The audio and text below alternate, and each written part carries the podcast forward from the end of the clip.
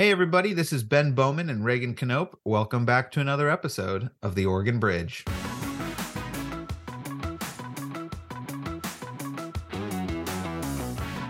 When we redefine the future of our economy, not only in the region, but in the state, let's just be shameless and let's just be proud of this really wonderful ecosystem and all the opportunities that it could bring for people that live here, for people that want to travel here, with the way that the public sentiment is around the region. What we've looked at is, well, you know what? We're really leading the world in some of these areas. Good things usually don't happen by accident, and there's a lot of careful planning.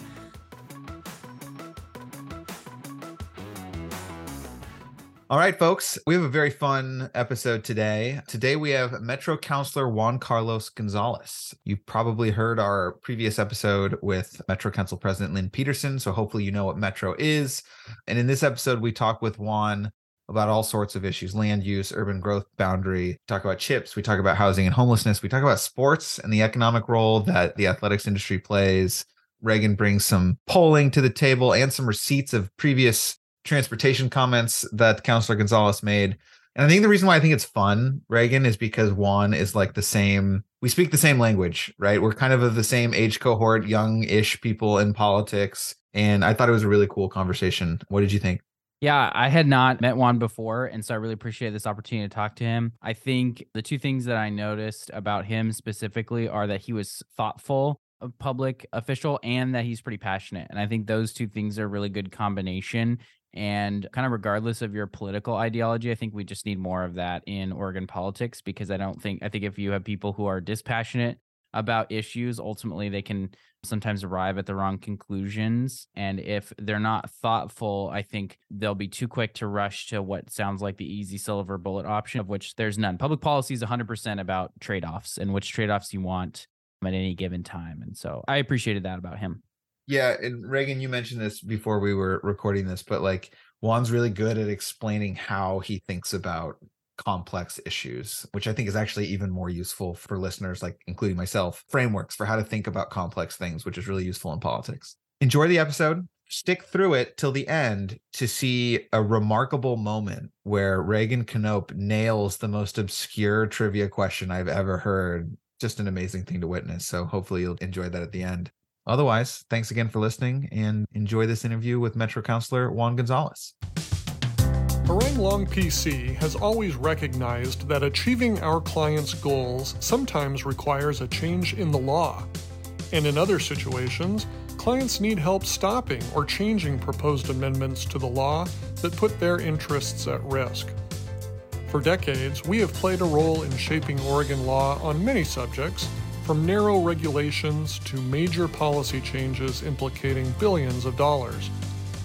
Our lawyers work with clients to draft legislation, prepare legal opinions and testimony to share with legislators, coordinate with professional lobbyists, and work directly with policymakers. To learn more about Harrang Long's policy and politics practice, go to harrang.com. That's H A R R A N G.com.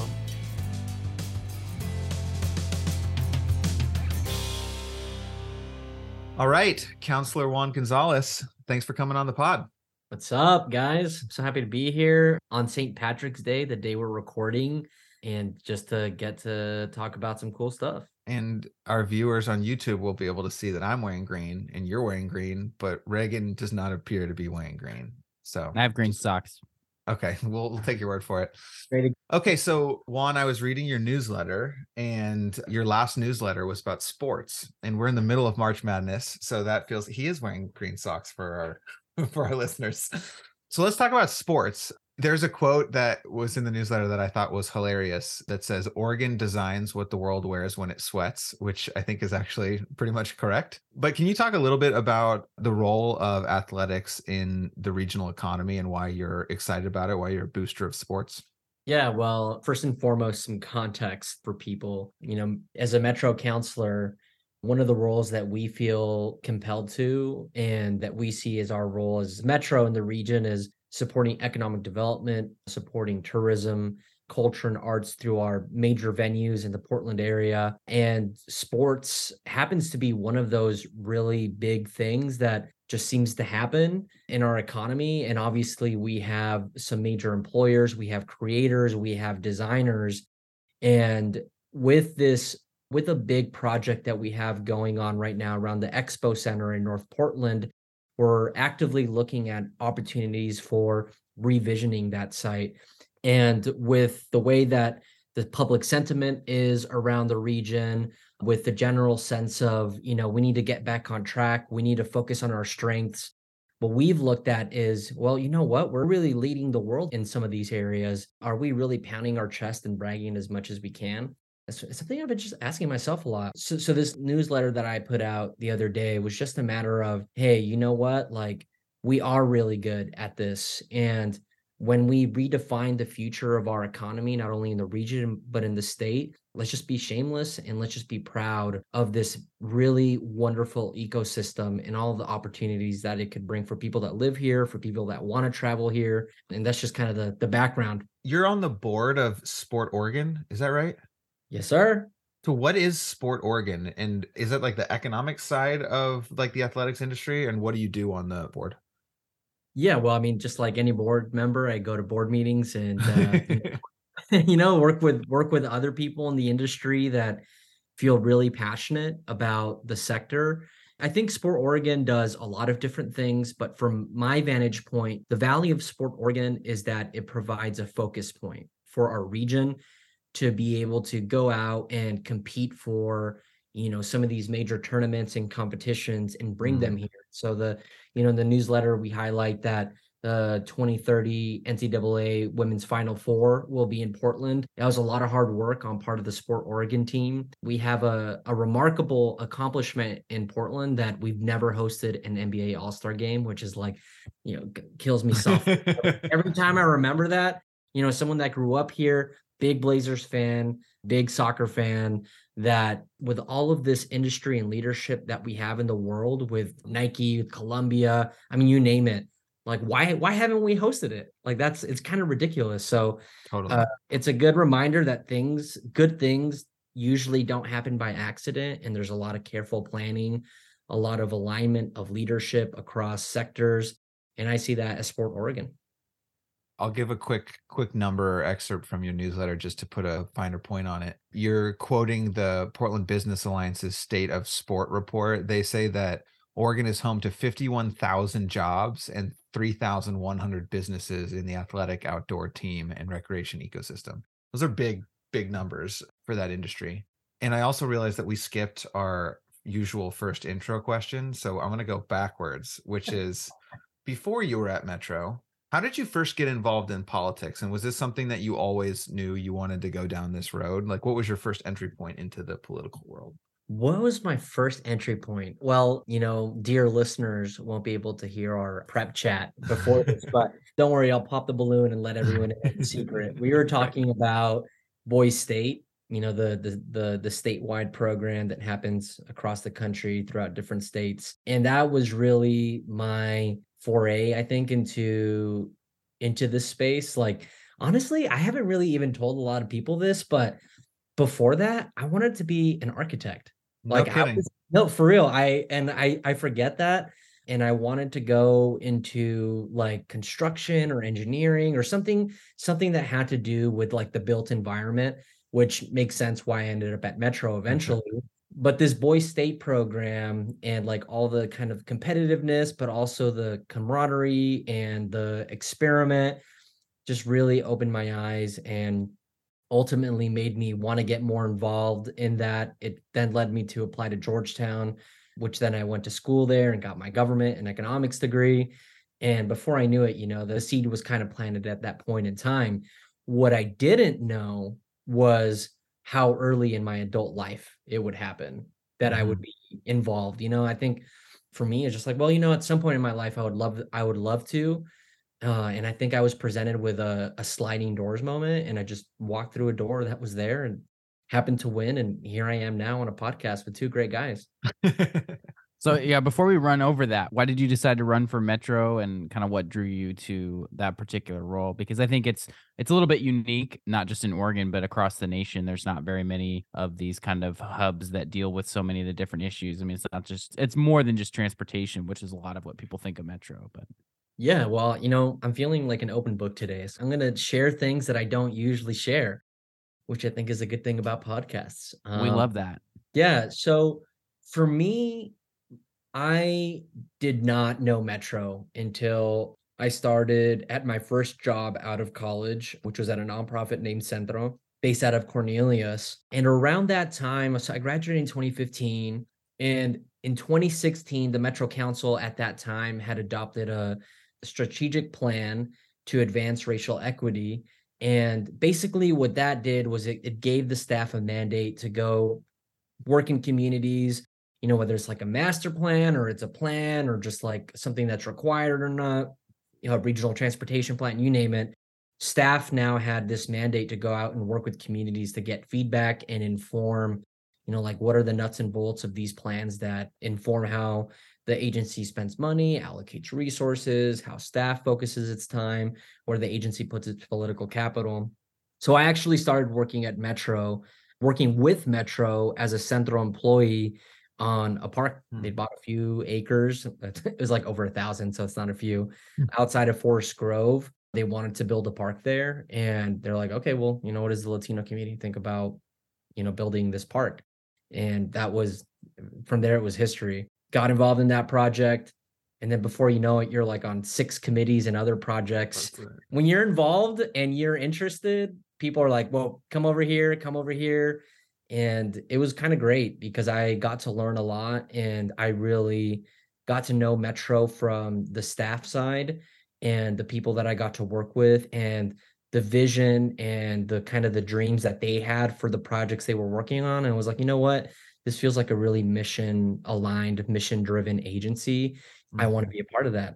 And eventually, when the opportunity came to run for office, I said, yeah, you know, I really like this work when you were elected, you made history in a couple different ways. You were the, I believe, the youngest Metro councilor elected, and also the first elected Latino councilor in the history of Metro. Obviously, race, identity, equity, and inclusion are hot topics in the political space.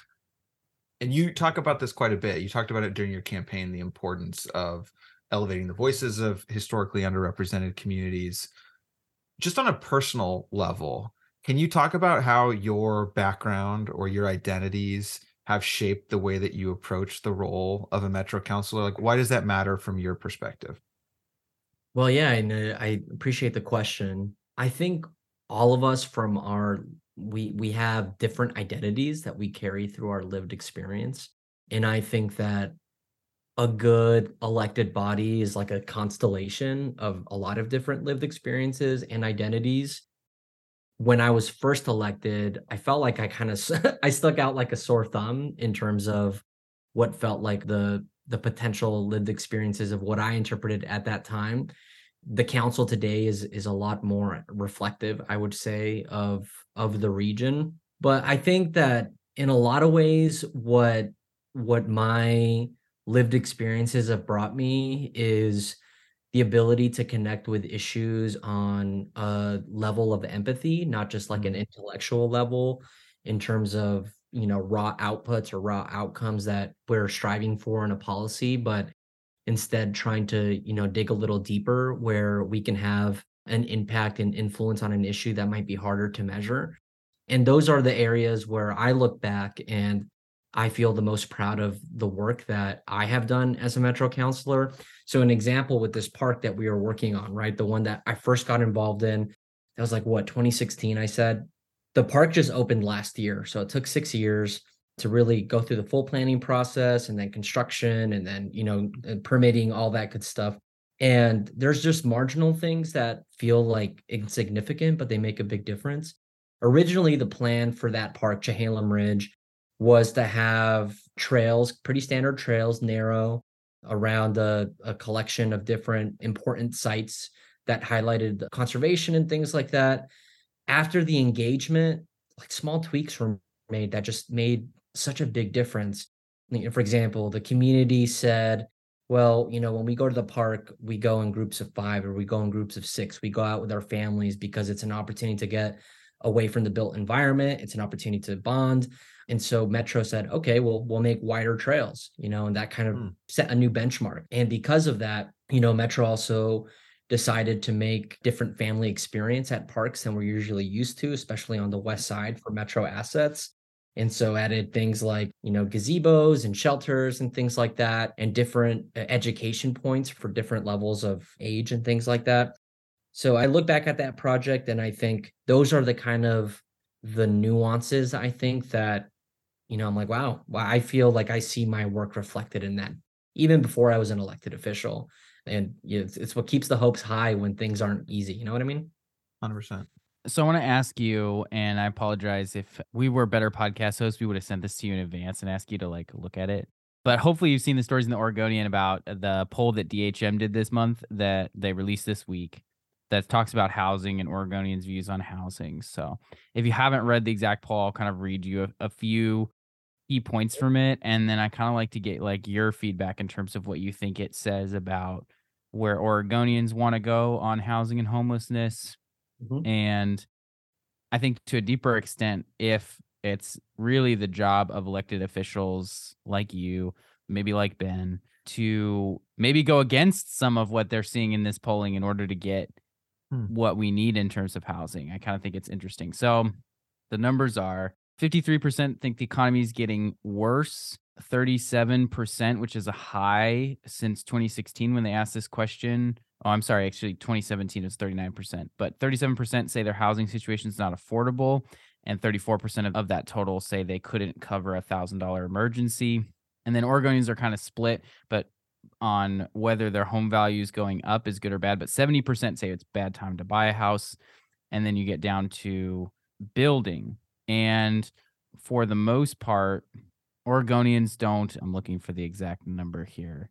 But basically, the read of it was from the Oregonian that 40% want to slow home construction in their community, while 28% believe the rate of construction should remain the same. And so that's 68% of Oregonians who want either the same amount of production, which we've been told is mm. too low, or less production of housing, which would kind of make our housing crisis worse in a lot of ways, or at least make the prices worse, right? So, like, what's the response for an elected official who deals with housing in their community? And how are they supposed to respond and take these numbers or these sentiments that go with them and then respond to them with public policy? Those are definitely some good numbers. Yo, Ben, I I'll share some thoughts on it. Definitely I've got some, yeah, I've got some responses. I haven't seen the polling either, but I've got some responses too. Yeah, I mean, I mean, I I guess what I would say is like not surprised first. The issue of housing obviously is really complex, and I think one people connect to in different ways. From my vantage point at Metro, which granted is not, you know, the legislature, it's not Congress, it's, you know, more of a municipal focus in terms of you know, long range planning, land use, and things like that. I have felt this really strong call to, you know, one, address the crisis as a crisis. And when I say the housing crisis, I mean the whole spectrum of rentals, single family, duplexes, triplexes, et cetera. And I think in general, as electeds, we've done an okay job at one highlighting that there is a crisis what I feel like we've really lacked the ability to do is communicate a clear and articulate plan as to how we do that. You know, granted, the we've had very great voter support locally for a supportive housing services measure to address homelessness, affordable housing bond in 2018 for over $600 million. And those programs have been very successful. But what we need to do it, yes, and we need to be more aggressive with how we unlock the land capacity that we have within the urban growth boundary. We need to be working to reduce the administrative burden for jurisdictions to be able to produce more. And that's just, I mean, that's a whole other conversation for today. But I just really have this strong sense. And Ben, I'm curious to hear how you feel, how we need to create an environment for both the public and the private sector to be able to address the shortage in supply. And that is both government stepping in to create the deeply subsidized units, but also creating the regulatory environment that allows us to meet the unit gap. I mean, depending on who you ask, that gap is 20,000, 50,000, 100,000 units. All we know is it's in the five digits plus. And most of the things that we've done, I think they they feel good. You know, like, oh yeah, you know, we're addressing it, but are we actively setting up a long-term healthier system to catch up and then to stay ahead? I don't think we are. But Ben. I agree with basically everything you said. And Reagan, you're going to be forced to answer this question too, just so you know after this. Let's go. Um, oh, Let's what go, I what I think we should do about housing. My first response is actually like about polling because I think like yes, those a those numbers are not surprising to me, but I also think if you asked Oregonians, do you think everyone should have an affordable place to live? I think that would be overwhelmingly popular with Oregonians. And I don't think you can achieve that without building a significant number of new units. That's just a truth. That's just a reality. The polling is also an average across areas, right? So I think like different communities might have different perceptions about building. And I think the word community in and of itself has different meanings to different people. Do you mean like my neighborhood? Or do you mean like in Tigard where there are areas that have been set aside for years for additional development and where I think Metro just recently approved additional housing to go in? So I think the polling shows us something, and I think it is missing some context or that there's additional context that might paint a different picture. But I think the inescapable reality is what voters identified as I think homelessness was often the number one or number two issue during the campaign. I don't think that in the long term we can systemically address homelessness without more affordable housing. And I don't think you're going to have more affordable housing without additional units. So those are just like my those are my beliefs. But Reagan, tell me where you think I'm wrong, or just come out and say I'm right about everything. Ben, uh, you're right about everything as usual. um, no, I think you're right. I mean, the governor laid out this goal of 36,000 units. And I think that that's the right goal because that puts us back on a trajectory to get through the backlog that we have of housing. And I think that the backlog is a combination of things. It's a combination of cities, it's a combination of our laws not being up to date with the need to speedily move housing and then it also it is part of this relook that's happening at the legislative level to some extent about how aggressive Uh, i think we're kind of turning the knobs on the land use system right and trying to decide you know we the knobs have been dialed pretty heavily towards public input and the public being able to say we don't want building here well that's resulted in this backlog and so i think what is trying to happen is they're trying to turn the dial a little bit the other direction and say, okay, for now, the need today is we need a little bit more development. Part of me just wants to scream, no one else should ever move here. We're sorry. Oregon is full. So so Um, Reagan, I actually uh, the other day I was like, we should just Republicans should just go full Tom McCall and say, do not move here. And maybe that's just because they're mostly coming, you know, from California and voting like Democrats. But um, you know, I think that there's something to be said for there was a local land is- issue out here in Albany, nearby where I live, or it's nearby Albany, and it was a city wanted to turn wanted to do a land swap, and they wanted to take this land that had already been developed and swap it out of the UGB for land to come into the UGB that was farmland that would then be developed into a paper mill. And the community across the board was like, um, no, thank you. And it what didn't matter like what their background was. It didn't matter if they were conservative or liberal. They were all just like the whole community was like no. And then and then it didn't happen. And so part of me is like there's parts of the land use system that you like and then sometimes you're on the other side of those parts and you're like oh man this sucks. And it's So- really hard to yeah. design a system that works for everybody and i would love to say i would love to be out here and say we need no land use planning. Stop trying to manage everybody's lives. Ben stop trying to centrally plan every aspect of our lives. Just let us live. But you do have this challenge where there's a whole community that's like we don't want this and then it just happens and it's like that that doesn't sound democratic to me. So first i do have to point out for our mm-hmm. viewers i have a new piece of artwork in the background here. This my grandmother received this as a gift when tom mccall was governor and it's a cross stitch of the american gothic oh and that's so good. and above it it says it says keep out of oregon which is an allusion.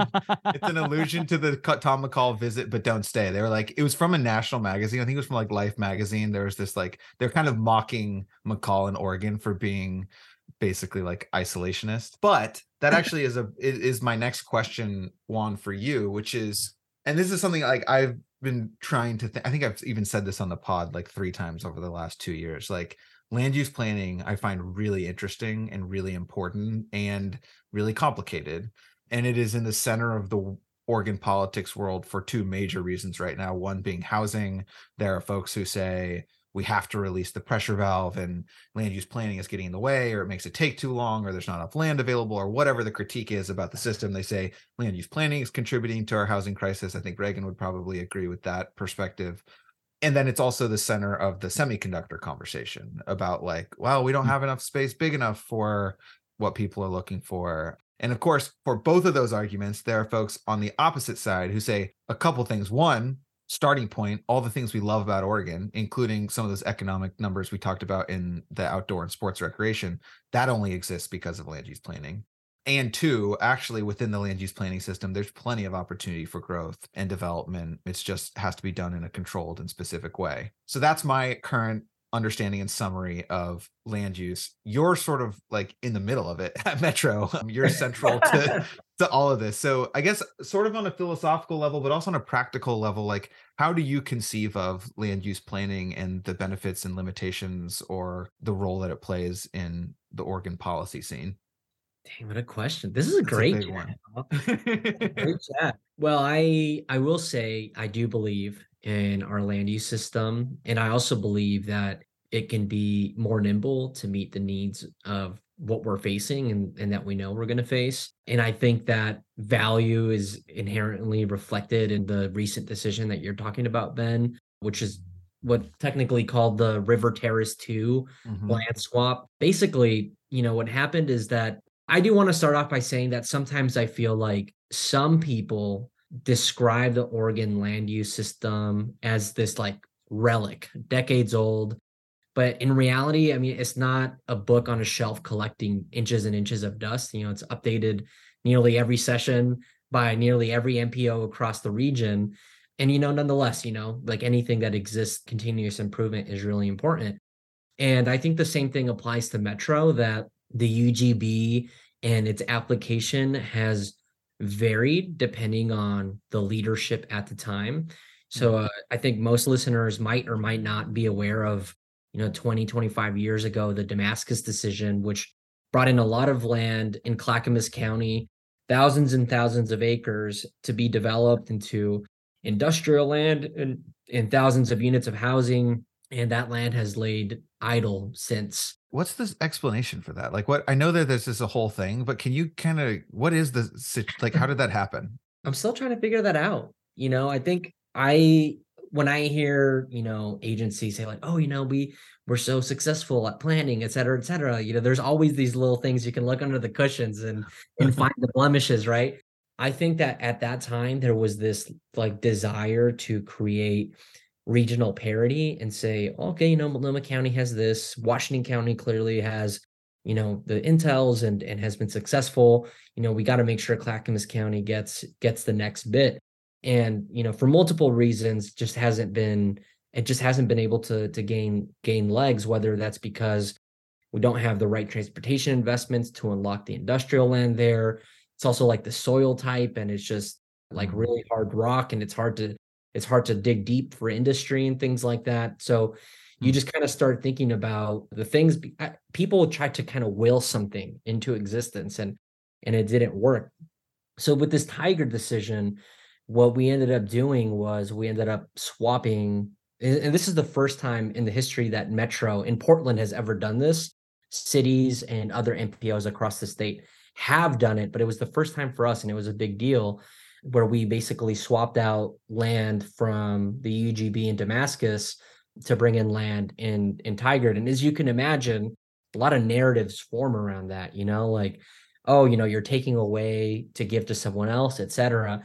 I've always tried to like just not even engage in that and say, to me, it's more so of like we're just updating the accurate label of what something mm. is. It hasn't been developed in 20 years. It's not going to be developed for another 20 years but over here we have land that's ready. So some of the drama in the background as that decision came up was that originally the UGB in in the Portland metro area is really managed by a formula and a forecast that basically weighs the most basic way to describe it is available land and from that available land how many units can realistically be assumed to be produced within that land? It turns out fancy number. They're like okay you know well you know we we need 30,000 units. Well those 30,000 units are already here. For multiple reasons you know people will argue with those numbers if they're true or not.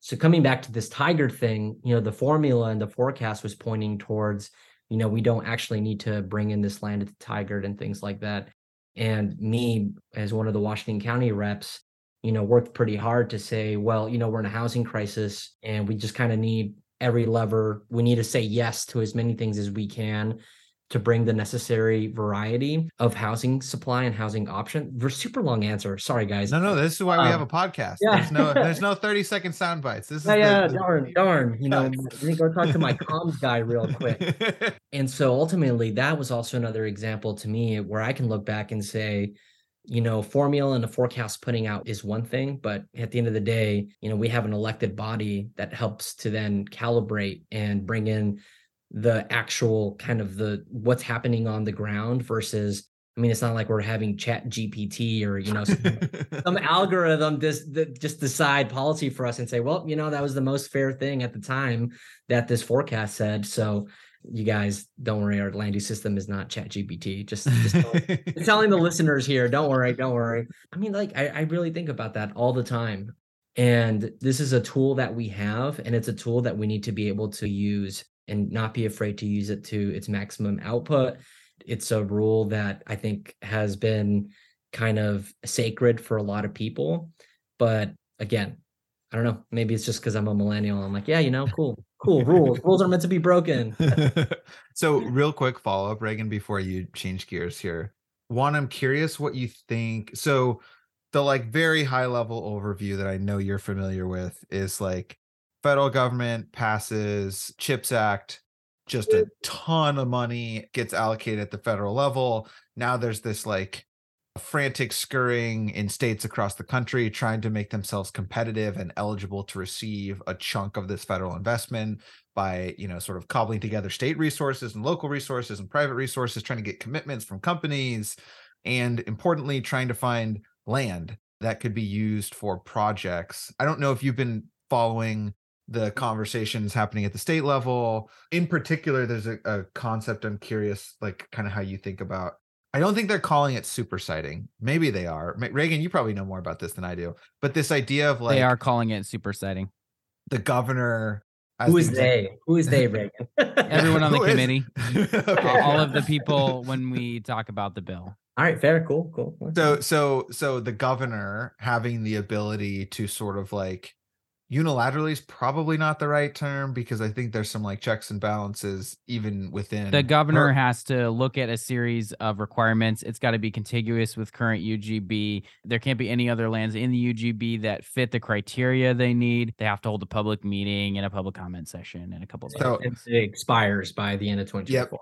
You know, yes, that. exactly, exactly. So this is an example of it's an interesting example because it is a it is a clear deviance from the system of land use planning. Like very clear like opposite direction of what tom mccall imagined not opposite but different from what he imagined when he helped propose this or i guess pass this vision. And it also seems to be again like this once in a generation maybe once in a lifetime moment to access this thing that you know like we, we did a Vic Atiyeh podcast where like Vic Atiyeh's and the, his cohort, their vision for the high tech industry is partially why Washington County looks the way it is now. Like this is one of those could be one of those moments that we look back on in 50 years and be like, wow, good thing we did what we did then, which might not be possible in the current system. So what how are you thinking about the trade-offs of this like super siting conversation? Hey, can we like well, can I just pretend I don't know anything so we can move on? No.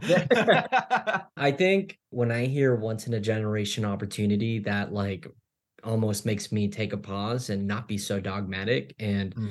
then think about all right well what are the opportunities and like any good negotiation set your conditions you know and then and then hope that eventually those negotiations can achieve some kind of equilibrium with all parties involved. I don't know how to define my stance on like the history of the metro and the metro council.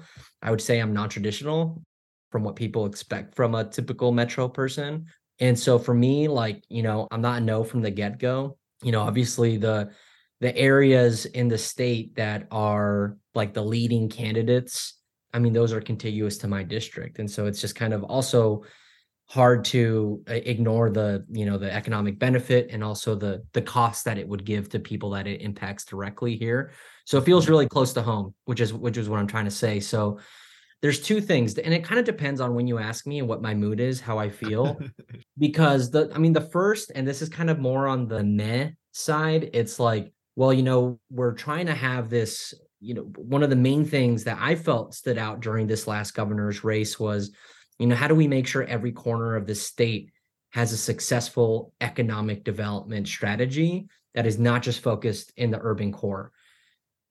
This strategy will focus a lot of the next decades major economic and employer growth in the urban core. So like that to me feels like a disassociation with with what I'm hearing as well from people across the state. And then you know it's just like is it fair? You know i think that's a question i ask myself at, at, the end of the day you know capital and the economy you know are they fair or do they just take advantage of the opportunities that are present so i guess that's another question right? But in general i do think that with this once in a generation opportunity to like supercharge us and i just desperately i feel like our region needs a win. Like uh, our, our state needs some wins. We need to feel like we're reversing that those polling numbers to say that you know we are on the right track. And that's kind of why i sent out that sport newsletter earlier. It's like well you know we already have some wins. Like let's just keep let's just keep piling on the wins and kind of define our future. Part of also why i feel like our region and and I, sorry reagan that i'm so region centric but it's just kind of like it's that's it's, fine.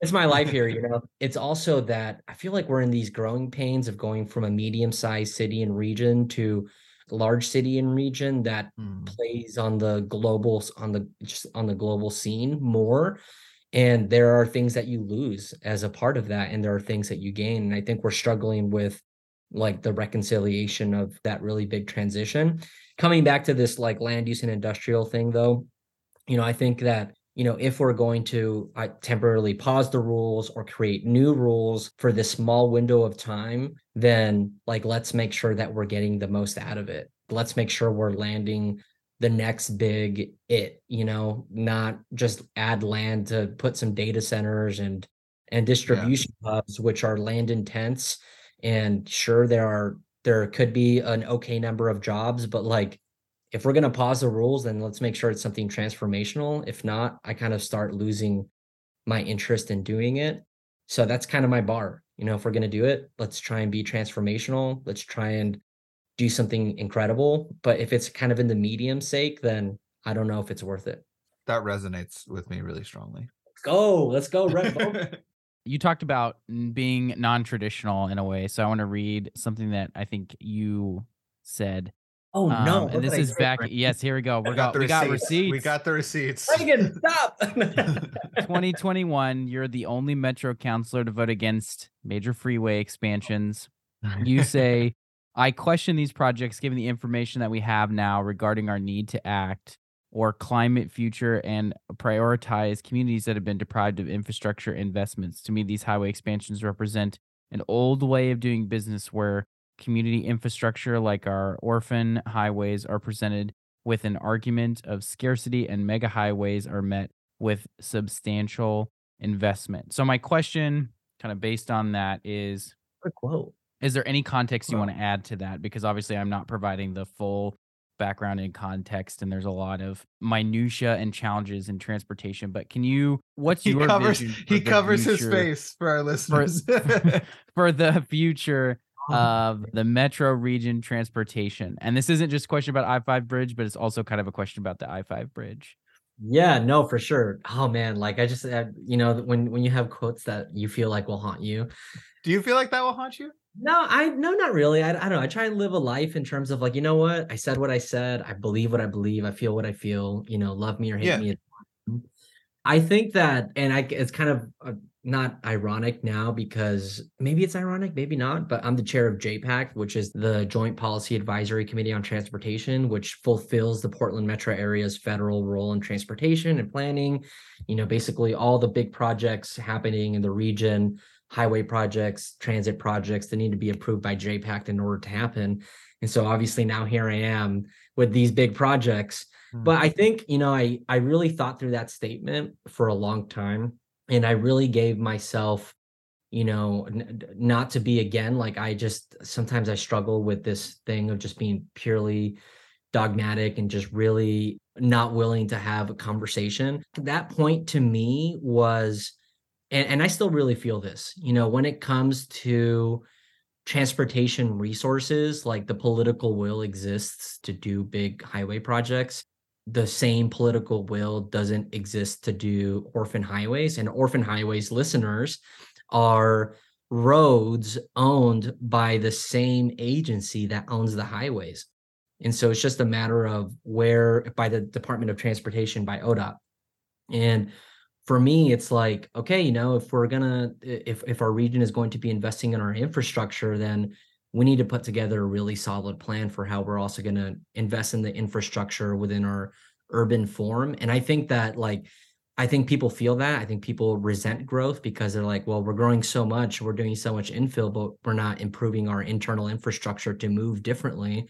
So everyone just kind of feels like they get all the downsides of of growth, I guess you could say. But yeah, I you know, I I've gone on record too to say that like I do believe in the I-5 bridge and I believe that we need the I-5 bridge but the the kind of the the elephant in the room here is the crux of tolling and the role that tolling and that revenue can play in our region and ultimately that statement was pointed at this big conversation that where our state is now having around well we're going to raise all these tolls to invest in these projects and if we're going to actually do that then we need to be able to invest in the infrastructure that our community uses to get to the grocery store as well.